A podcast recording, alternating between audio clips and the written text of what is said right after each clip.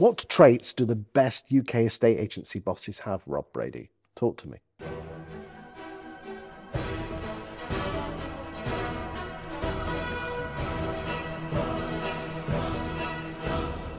So they have to have an open mind, proper open mind. Not we're open minded, but actually, when change comes, we're going to be closed.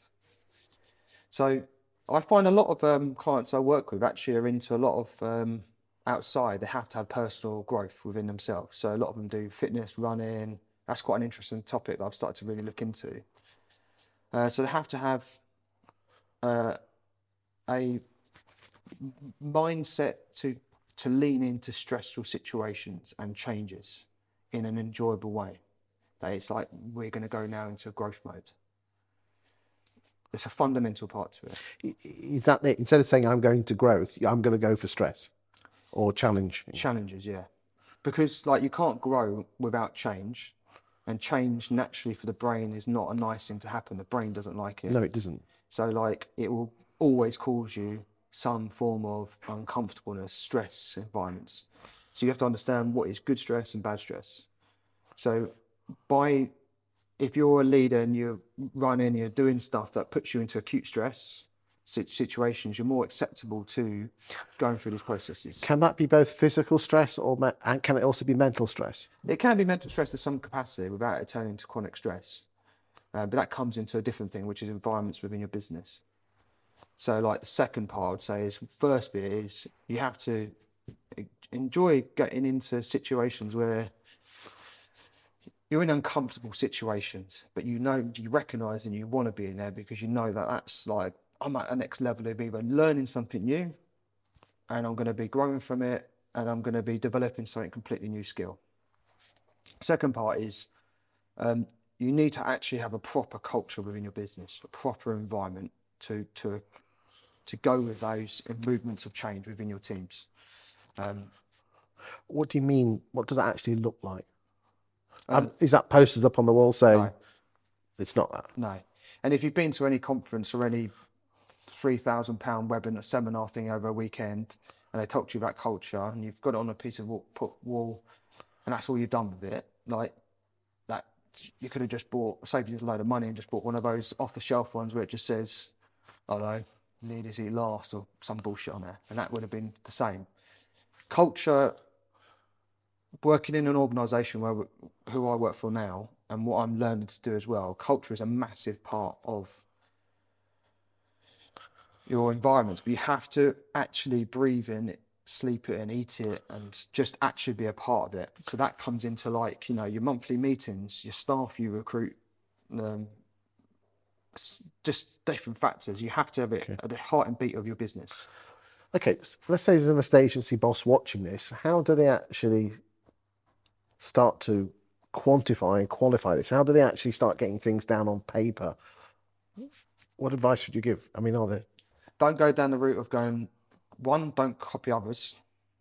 Don't go oh, they've got a couple of um, core values and bits and pieces. So first thing you need to do is establish what your core values are what your mission is. And even if you're in a three or four person estate so you still need to have some mission purpose and, and what so it's a piece of paper that writes down what your values are, yeah. And another piece of paper to say what your mission is. yeah. What's the difference between the two?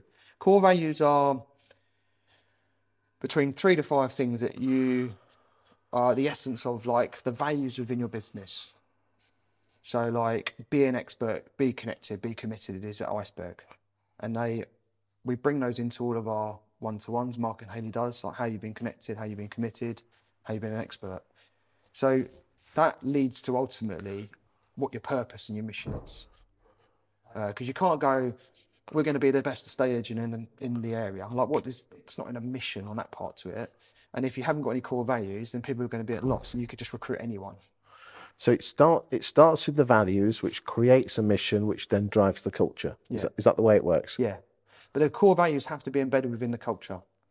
So you don't just put them up on a wall and go, "Oh, we've done that." Right. So it's not a linear thing; it's a circular thing. Yeah, That takes a big mind shift, mindset shift, doesn't it? hundred percent. I bet most people find that quite difficult, don't they? Yeah, and you're going to go through like I'd say if you're going to do it, I did I did this for a period of time. For a year, you're going to be in the middle of it, and you're going to be like half the team have gone. You're thinking, what is this? But that's actually a good thing because that's where you start to get rid of the people who you get stressed with, you get annoyed with. They're the ones that you think, oh, why are they working here? Just go. It's very hard to to um, conflict with someone over. They could be, you know, not right core value wise to the business, but still hitting their numbers. But deep down, they're not the right person if you want to grow into a new new level. Can people do this by themselves, or would it is it better if they get help and guidance from, say, a coach? I'd say from a coach, yeah. I think every every my concept has always been, even from the counselling side to it, is that every counsellor needs a counsellor. They need to die, die, die deload yeah.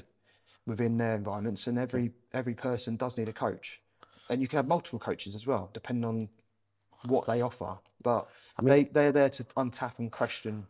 I mean, I your I'm, biases. I'm a founder of Agents Together, which offers mentoring and coaching not training but mentoring to people in the estate agency industry and still i find it fascinating that the brits don't ad- adopt or adapt or embrace coaching like other other countries yeah why is that i think it's the hereditary line that we've been brought up with that step off a lift and don't and i think that's what we're going through a transition of change um, i think people need feel like they need to deal with their own problems in their own private ways and it's a sign of weakness to to uh, to not ask for help or support. But the, the a qualified coach will ask the questions that will make you think and go away and think and challenge you on that.